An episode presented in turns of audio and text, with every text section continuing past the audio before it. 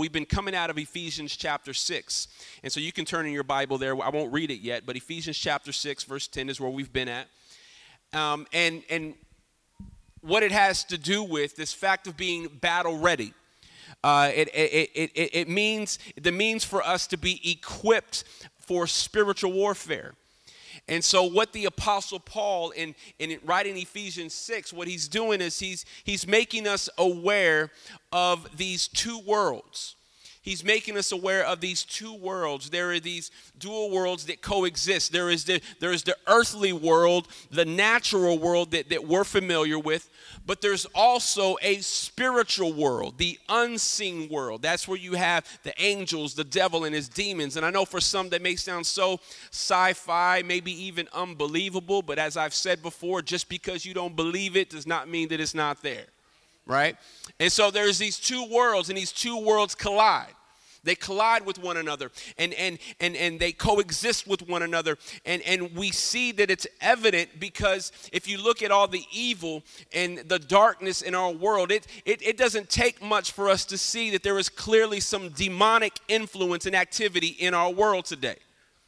It, you, it doesn't take much to see that. And so we see these two worlds collide the natural world and this spiritual world, as we see in Ephesians 6. And in this spiritual world, uh, he also makes us aware that we have an enemy. When you become a follower of Jesus, you have now been enlisted in and kind of thrust into this battlefield, this spiritual warfare. And you're there whether you want to be or not. And so Paul makes us aware of that and also aware of the fact that there is an enemy called the devil and he hates you. He hates you because he hates God. And so the devil's uh, uh, uh, primary reason for existence now, his reason for living now, is to bring utter chaos to your life. He wants to destroy you. He wants to take you off course. He wants to rob you of the purpose that God has for you. And so he comes up with these schemes. He is scheming against you. I know that may be an uneasy thought, knowing that there's somebody who is scheming against you. Like that's that's not that's not fun. But he makes us aware that the devil has schemes against us.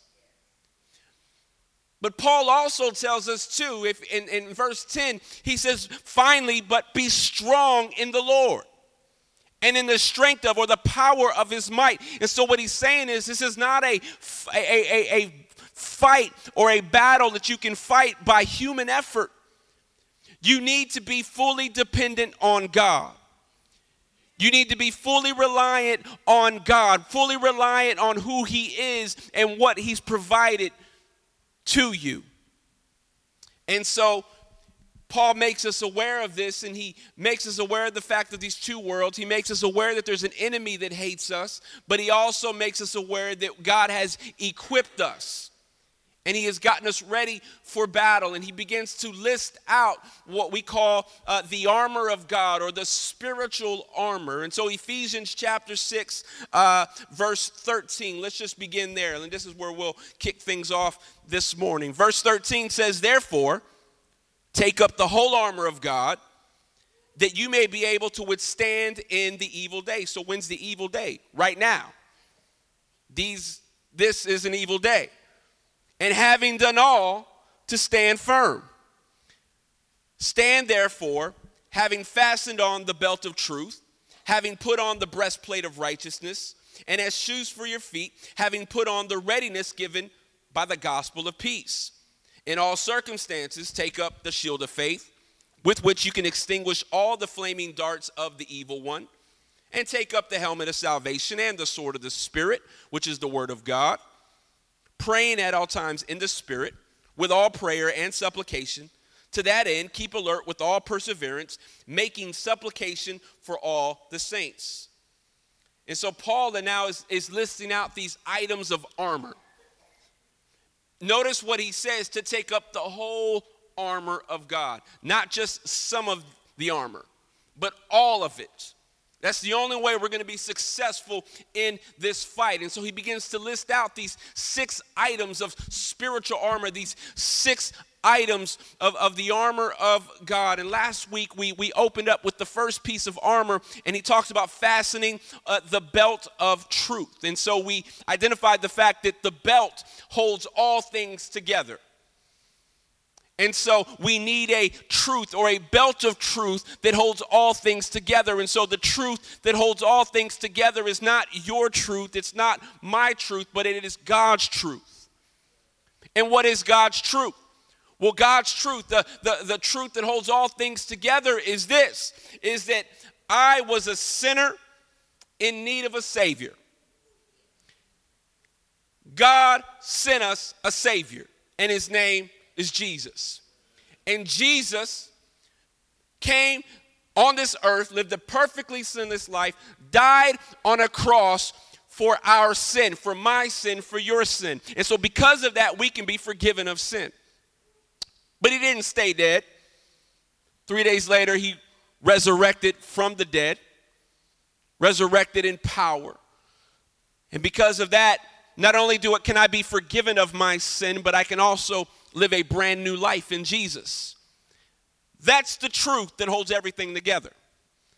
We can differ on different things in, in, in, church world. Sometimes there's people who disagree on, on different parts of the scripture and different disagree on, on, on the gifts of the spirit and what how do you know you have all, all these different things. Like, like we can have these differences of, of, of views or opinion, but all I'm concerned with is, is, is, is do you hold to that truth? That you were a sinner in need of a Savior. See, that's the common ground that we all have. I look out at everybody here and I see us here, different backgrounds, different upbringings, different ways of living that we've, we've been brought up in. But, but the reality is, the common ground for all of us is that we were all sinners in need of a Savior. And it's that truth and that truth alone that, that, that holds everything together. And so we take up or we fasten the belt of truth. But then he goes on to the second piece of armor. Verse 14 having fastened on the belt of truth and having put on the breastplate of righteousness. The breastplate of righteousness. Now, if you remember last week, Paul is, is taking cues from seeing a, a, a Roman guard or a Roman soldier, and he's looking at this guard's armor, and he's probably correlating this with what he sees. He's writing this from a Roman prison. And so, as he looks at the breastplate of armor of a soldier, the breastplate uh, was a was a was an iron plated uh, uh, guard that covered the front and the back of the soldier. If, if, there were a, if there were wealthier soldiers, chances are they may have had a bronze breastplate, a bronze breast, breastplate that covered both the front and the back. Now, uh, the breastplate of armor uh, protected probably one of the most vital, if not the most vital or important organ in the entire body. Which organ do you think that is? The heart, the stomach. the stomach, okay.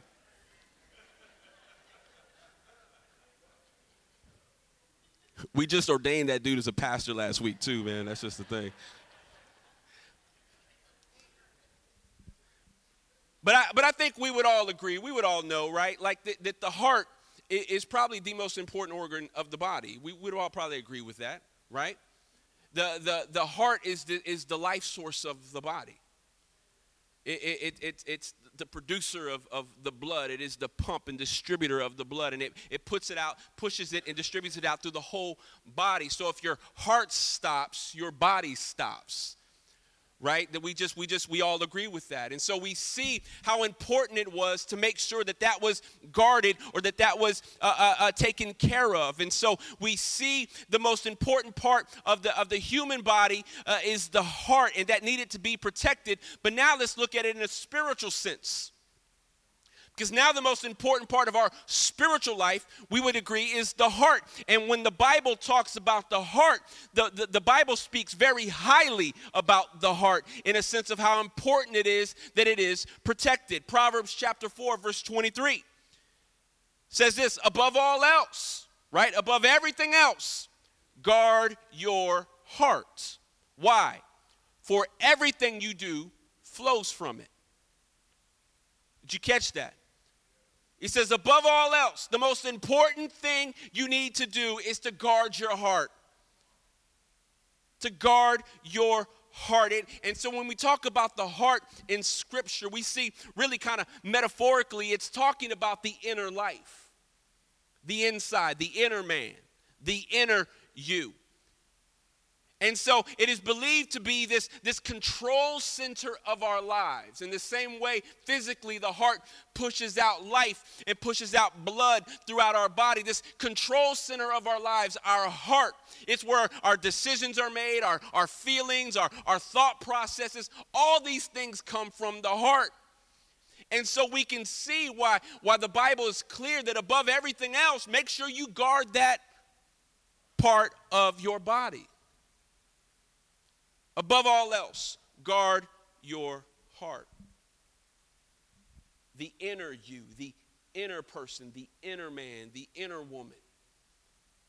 Jesus talks about this too in Matthew 5. He says, You have heard that it was said, You shall not commit adultery. Now, he's talking about the, the, the physical act in this sense, but then he goes on to say a step further, verse 28 But I say to you, that everyone who looks at a woman with lustful intent has already committed adultery with her in his heart.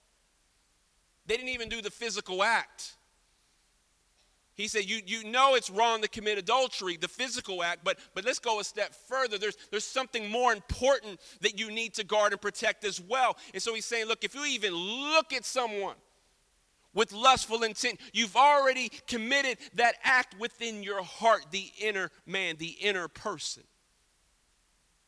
Above all else, guard your heart. Now, we are starting to see, hopefully, understand the importance of the breastplate. And I'm just trying to lay some groundwork for us this morning.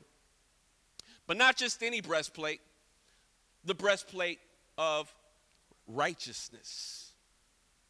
The breastplate of righteousness. Now, the word righteous just simply means to be right with God.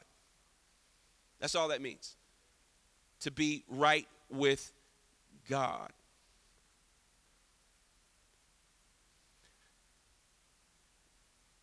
I don't know about you, but I would argue this morning that to be right with God is probably the most important status of your life. To be right with God is probably the most important thing about you, or should be the most important thing about you.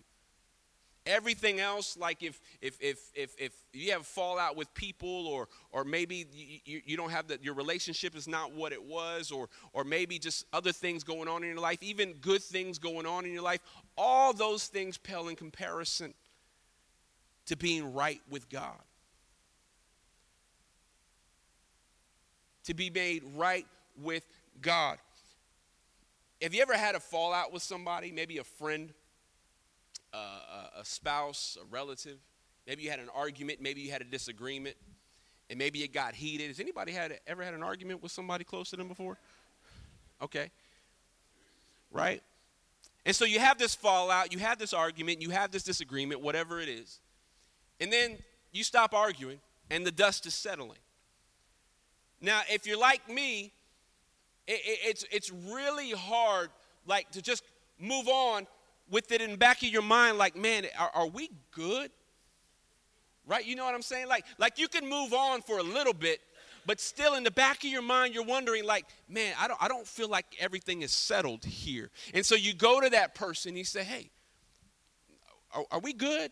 Have, have, we said everything we needed to say? Have we laid out everything we needed to say? I, I need to know because I need to know if we can move on or are we good? And if the other person says, you know what?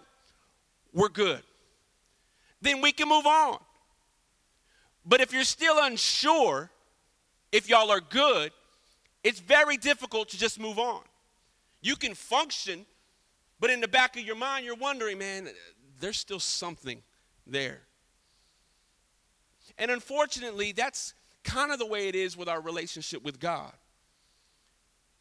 In being right with God, some, some of us aren't really sure if we're good. Some of us, it's hard for us to move into our relationship with God because we don't really know, like, like God, are, are we really good? We, we don't have that certainty, some of us, about our relationship or our standing with the Lord. And so to be made righteous is to be made right with God. And see, it's important for us to understand that concept because the reality is you, in and of yourself, are not right with God. You, on your own terms, you, in your own conditions, you, in your own merit, are not right with God. You're not. In fact, the scripture says it like this Isaiah 64 6 says, We have all become like one who is unclean, and all our righteous deeds are like a polluted garment. Another translation says, Our righteousness is as what? Filthy rags. I could go into more detail of what that really, really means, but I won't do that. But it's pretty graphic. And so, what he, that's right. And so what, what he's saying is, he says, Your righteousness, Chris, your righteousness is as filthy rags. Meaning, in and of yourself, Chris, you are not right with God. You can't be right with God because why? We are unclean.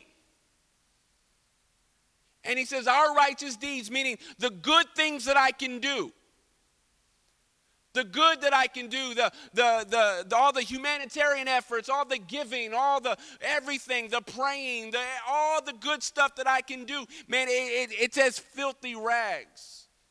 It will never measure up to be right with God. It'll never get you in right standing with God. Romans 3:10 says, as it is written, none is righteous, no, not one. And so when he talks about the breastplate of righteousness, he's talking about this breastplate, this protection of being right with God. And if in and of myself I'm not right with God, then how can I be righteous? Because of Jesus. Though you yourself can't be made right with God on your own merit, in your own strength, on your own terms, but that's why Jesus comes in. Jesus comes in. Titus 3. Titus 3 5 says, He saved us, not because of works done by us in righteousness. So He saved us not because of what you could do or what you've done, but according to His own mercy by the washing of regeneration and renewal of the Holy Spirit, whom He poured out on us richly through Jesus Christ our Savior. So, what does that mean? We are righteous because of what Jesus did. And if you remember the truth that I was talking about earlier, we were sinners in need of a Savior. And Jesus said, I'll come be their Savior. I'll come save them because they can't save themselves. And so he dies on a cross, he raises from the dead. And now, because of that, we now can become righteous, not based on what we've done, but solely based on what Jesus has already done. Are you getting that? Are you understanding that? And so now, before God, I stand righteous. But when God sees me, He doesn't see Chris, He sees Jesus he sees Jesus. That's a beautiful truth. That's an exciting truth. If that truth doesn't stir you up, check your pulse, please. But the breastplate of righteousness, the breastplate of being right with God.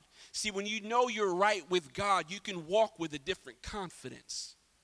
You can walk with a different boldness. You, you, you don't have to go up to God like, God, are we good?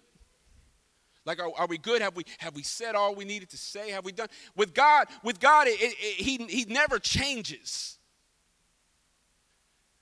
He never changes. He's not, he's not shady like us, right?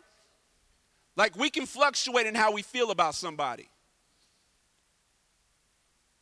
But once Jesus steps in for us and makes us righteous, now his, his view towards us never changes. So then, why do we need to guard our hearts? Why do we need this breastplate of righteousness? Because, see, with the great truth of, of, of the righteousness of Jesus, with the great truth that we've been made righteous because of Jesus, there's also a great adversity. Because remember what I said at the beginning you have an enemy that hates you. You have an enemy that wants to kill you. You have an enemy that wants to destroy you. Satan, known as the adversary, he's your enemy, the devil, but he's also known as the accuser. He's also known as the accuser, and the devil is the accuser. Has anybody here ever, ever had accusations thrown at them before? I'm not talking about true ones. Uh, like, no, no. But you know what it is to have somebody throw accusations at you. You know the feeling it is when somebody's just trying to call you out on something. Or, or, or, go back to when you were a kid, you know what it is to have that tattletale, right? Yeah, you know that one person, that one cousin, that one friend, like you just couldn't do anything because they would tattletale on you. Anybody know what a tattletale is? right that, that, that one that's just he's just he's just there. He's waiting for you to do something wrong just so he can tell your mom just so he can tell your dad just so he can tell a grown-up what you've done. Well that's what the devil is. The devil is the ultimate tattletale. And the devil is this accuser and so the devil is the one that's going to constantly try to remind you and constantly try to bring up to you that you and God aren't right. He's an accuser. He's an adversary. Revelations 12:10 says, And I heard a loud voice in heaven saying, Now the salvation and the power and the kingdom of our God and the authority of his Christ have come. For the accuser, talking about the devil, of our brothers has been thrown down, right? So, so the Bible clearly labels him an accuser. He is there to throw out accusations against you. He doesn't want you to walk boldly. He doesn't want you to walk confidently in being right with God. The devil is an accuser. As I said last week, he, his, his, one of his primary weapons of choice is deception. He's a liar. And, and this is how the devil works, right? The devil works in, in, in this way, and this is maybe how you can kind of uh, uh, relate to this. But the devil lies to you before sin, right? So to get you to sin, to, tempt, to tempt you, to, to, to throw temptation your way, he, he begins to lie to you. The before sin lie. I call it the BS lie. Before sin. Just remember the, the BS lie. The before sin lie. This is what the devil does. He tells you this. He says, Look, what you're about to do, it's not really that big of a deal what you're about to commit, it, it, it's not that big of a deal. In fact, you know what? What you're about to do, no one else will find out. Like, you, you'll be all right. No one else will find out. In fact, you know what? What you're about to do, everybody else is doing it. Like you're not the only one. If you if you fall into this temptation, if you fall into this sin right now, then then you'll be okay. You'll be good. Everybody else is doing it. Chances are the person next to you is, is doing it too. So everybody else is doing it. You know what? In fact, you need to do this. Why? Because you deserve it. You've been doing good for so long. You've been staying pure for so long. Like your body deserves this. You, you deserve this. You, you deserve to get into this. You deserve to commit this. It's, it, it, it's all good. And you know what? It's only going to be this one time. Like, if you choose it, it's just going to be this one, just one time. You, you deserve it. You've done well. You deserve it. And you know what? Bottom line, you won't get caught. Right? That's the lie of the enemy. That's, that's, that's the BS lie, before sin lie.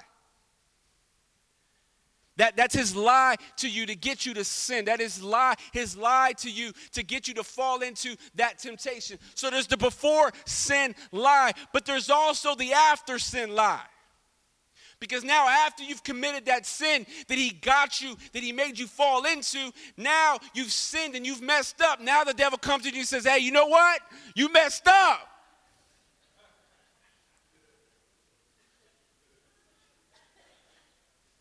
Look at you. Look at what you just did. You're nothing. God hates you. God doesn't love you. Look at what you're into. Look at what you got into. The same sin he was lying to get you to do is now the same sin he's throwing accusations at you because of. God how can God truly love you? Look what you just did.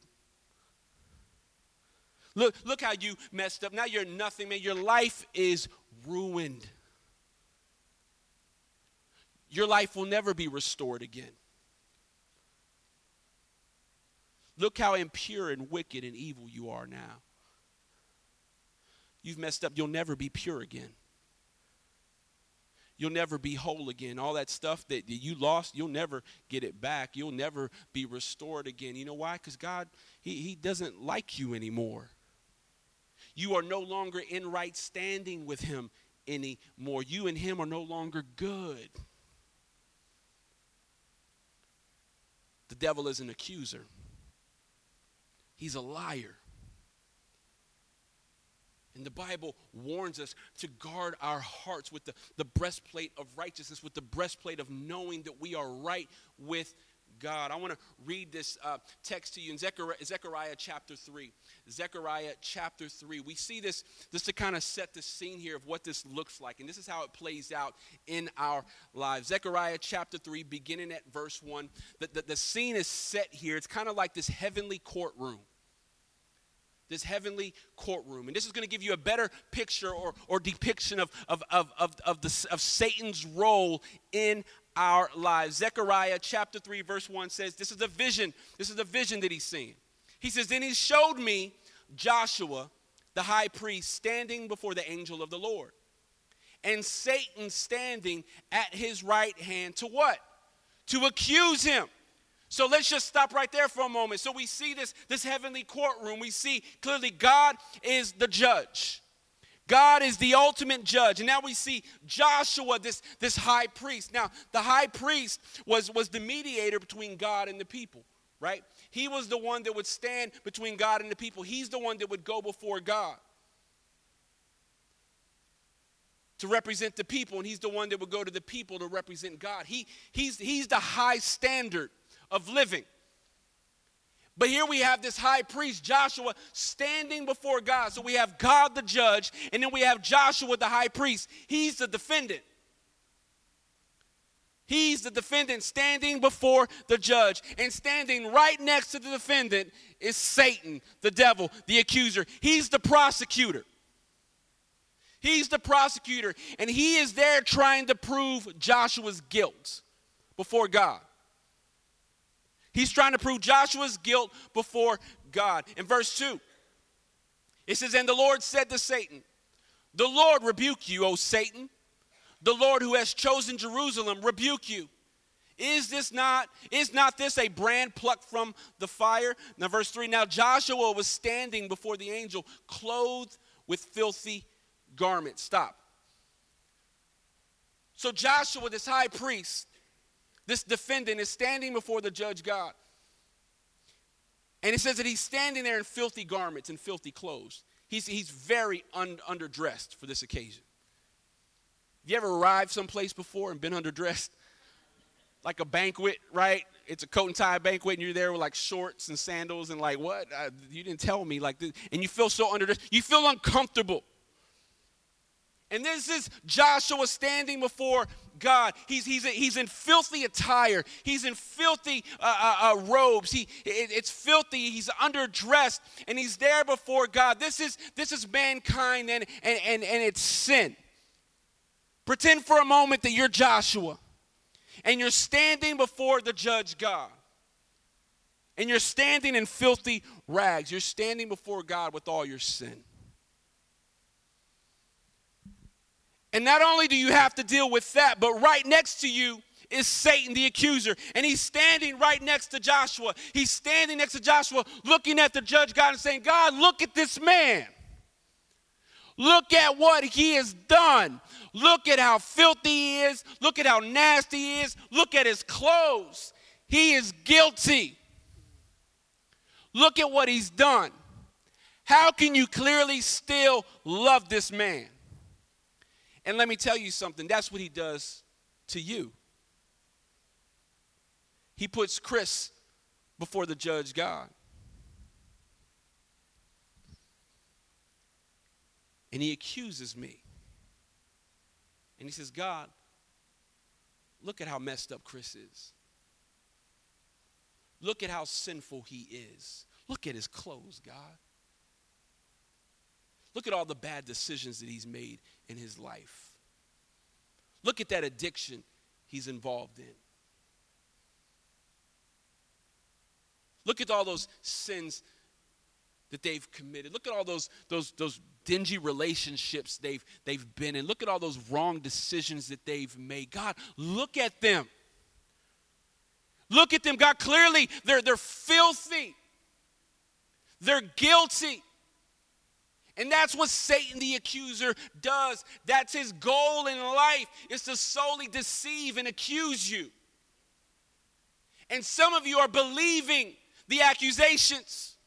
Some of you are walking, I'm talking about people who follow Jesus. You're believing the lie. You're believing the deception. Yes, God is not pleased. Oh, God doesn't love me anymore.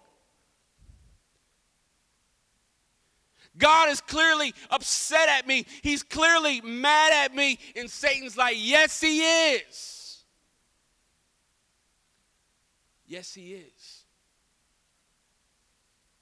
And so Joshua, the defendant, is standing before God in his filthy clothes, and Satan, the accuser, is throwing accusations at him. And you know what? Let's let's give some credit here. Uh, chances are some of those accusations are pretty true. Clearly, yes, his clothes are dirty. Clearly, yes, you have messed up. You have sinned.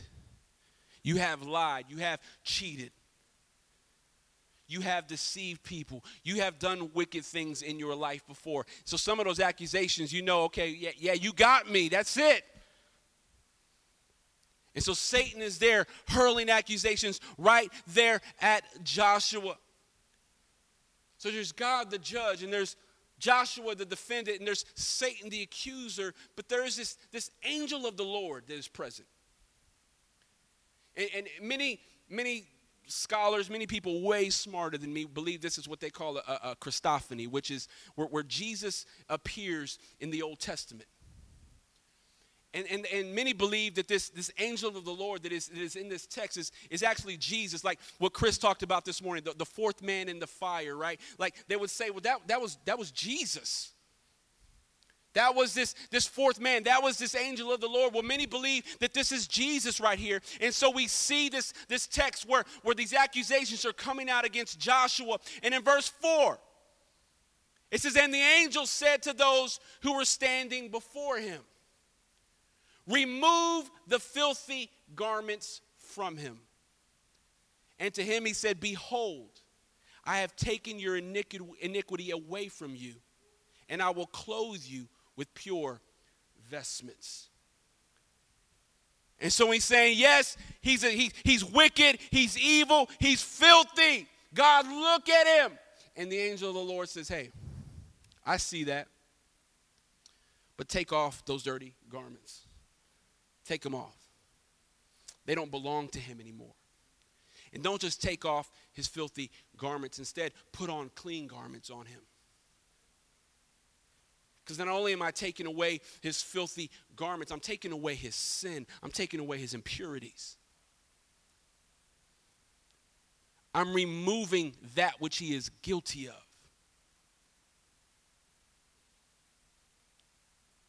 And so, if we have Satan the accuser, now we have this angel of the Lord, thought to be Jesus.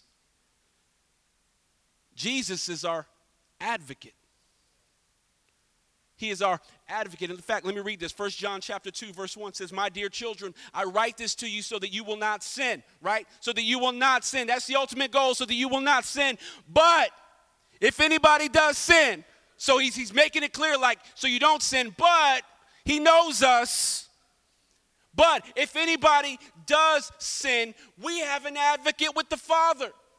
Jesus Christ, the righteous one. He is the atoning sacrifice for our sins, and not only for ours, but also for the sins of the whole world. Jesus is our advocate.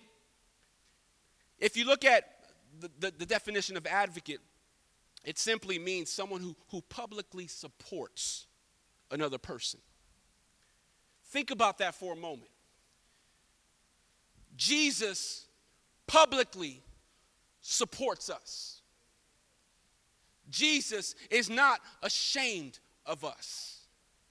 But wait a second, I have filthy rags. I'm filthy. I'm sinful. I'm wicked. But Jesus says, no, remove those filthy garments. I will wash him, I will make him clean. And what that means is he is no longer guilty. You can clap for that. That's okay. You're no longer guilty because I've made you clean. I've given you fresh garments. Let's continue reading in Zechariah, verse 5. He goes, And I said, Let them put a clean turban on his head. So they put a clean turban on his head and clothed him with garments. And the angel of the Lord was standing by. He was right there with him. And the angel of the Lord solemnly assured Joshua, Thus says the Lord of hosts, if you will walk in my ways, and keep my charge. Then you shall rule my house and have charge of my courts, and I will give you the right of access among those who are standing here. Uh, now, now I, I, I, read this text right here, and I didn't see anywhere on there where, where, where Jesus put him on probation. Like, hey, I did all this for you, but you're on a 90 day probation. Like you, you still got to prove something to me. No, he not only did he put on clean garments on him, but he restored him back to where he was. He restored him in his position. He restored him in his authority. He didn't say, "Hey, you know what? I, I, like I'm cleaning him up and all, but man, I don't know if I'm going to put him back there again because you know we we need to watch this guy." we need to make sure he stays true to what he says. So so there's some there's some condition on here. So let me just no no. He says no. He says the angel lord you will walk in my ways and keep my charge. Then you shall rule my house and have charge of my courts. So what he's saying is i'm, I'm putting you back to where you were you were knocked down now i'm picking you back up i'm picking you back up to where you were i'm restoring you and what is that big accusation of the devil? Man, your life is ruined. You'll never be restored again. You'll never be to where you were. You're finished. You're through. And Jesus, the advocate, Jesus, the one who publicly supports us, says, No, get him some new clothes.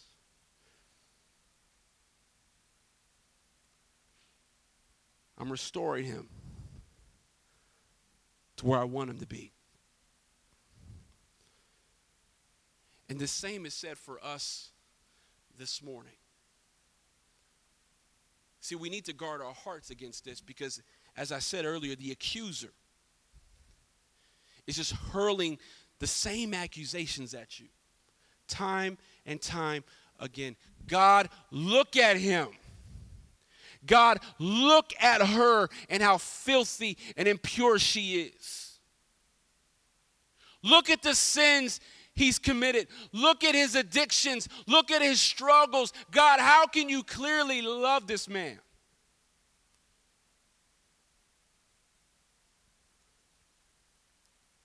And those accusations are things that are coming every single day. Every opportunity that the enemy gets, he's going to accuse you.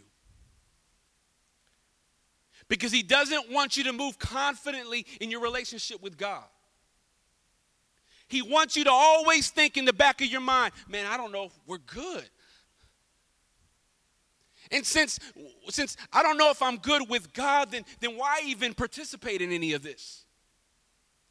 There are people who have left the church solely because they believe the accusations. There are people who've left the fellowship of believers because they've believed the accusations of the enemy. They believe the lies of the enemy that says, man, you're not right with God. He doesn't love you anyway. Don't even go there anymore. In fact, don't even pick up your Bible anymore. Don't even pray anymore because God clearly, He's not happy with you. But I'm here to remind you this morning that we have an advocate, that we have one who publicly supports us. And He stands before us.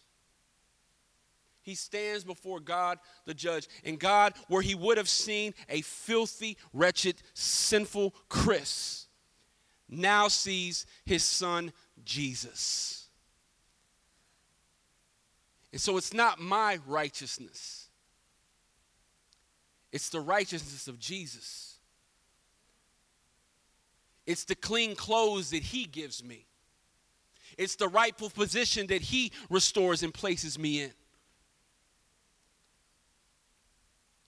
And so when we guard ourselves with the breastplate when we guard our hearts with the breastplate of being right with God, we can walk with a boldness that the world cannot offer. We can walk in a confidence that the world could never give us. Why? Because we are right with God. You are right with God. if you've accepted and received and believed the work that Jesus has accomplished for you, you are right with God. That's the confidence you can have this morning. That's the confidence you can walk out of this building with. That you are righteous. That you are right with God. See, Satan wants to do everything he can to drive us away from God. That's what accusation does. It, it, it, drives us away from God. It's, it's, it's, it's, it's the shame, it's, it's the guilt, it's, it's all of those things that we feel. And look, I'll be honest, I felt that before. Because I've heard the accusations, I've even believed the accusations and I felt shameful and I felt guilty. But that's what accusation does. And it was meant to push me further away from God. But the Holy Spirit in me brings about conviction. He says, No, we're, we see your sin, Chris, but we're going to deal with it. We see your filthy clothes, but we're, we're going we're to change those right up.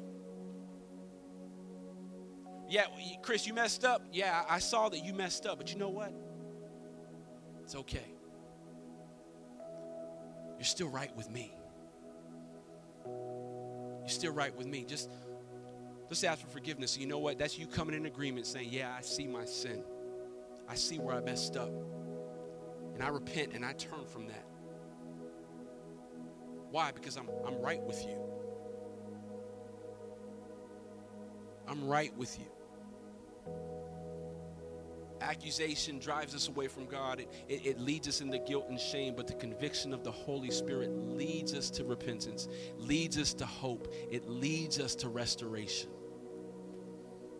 Satan wants you to feel guilty. He wants you to feel condemnation. He, he wants you to feel shameful. But the Holy Spirit wants you to experience grace, wants you to experience mercy. Isaiah 54 17 says, No weapon forged against you will prevail. And you will refute every tongue that what? Accuses you. This is the heritage of the servants of the Lord. And this is their vindication from me, declares the Lord.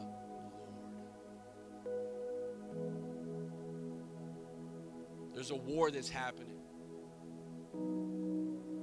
There's a war that's going on right now. And there are weapons being forged and fashioned just for you. Just for you. Just for you. Forged and fashioned with you in mind. The schemes of the devil wants to destroy you. He wants to take you out. But no weapon, no accusation, no lie of the enemy will prevail. Have an advocate. We have one who publicly supports us. Look, man, there is no feeling in the world like somebody who's publicly supporting you. When everybody else doesn't want to be around you, when everybody else may be ashamed of you, when everybody else doesn't want anything to do with you, Jesus steps in and says, I, I got him. I support him. He's mine. I paid a price for him. In fact, it was my blood that bought him. My blood, my blood bought him. My blood purifies him. My blood makes him not guilty. That's the hope we have in our Lord. Amen. Let's stand to our feet.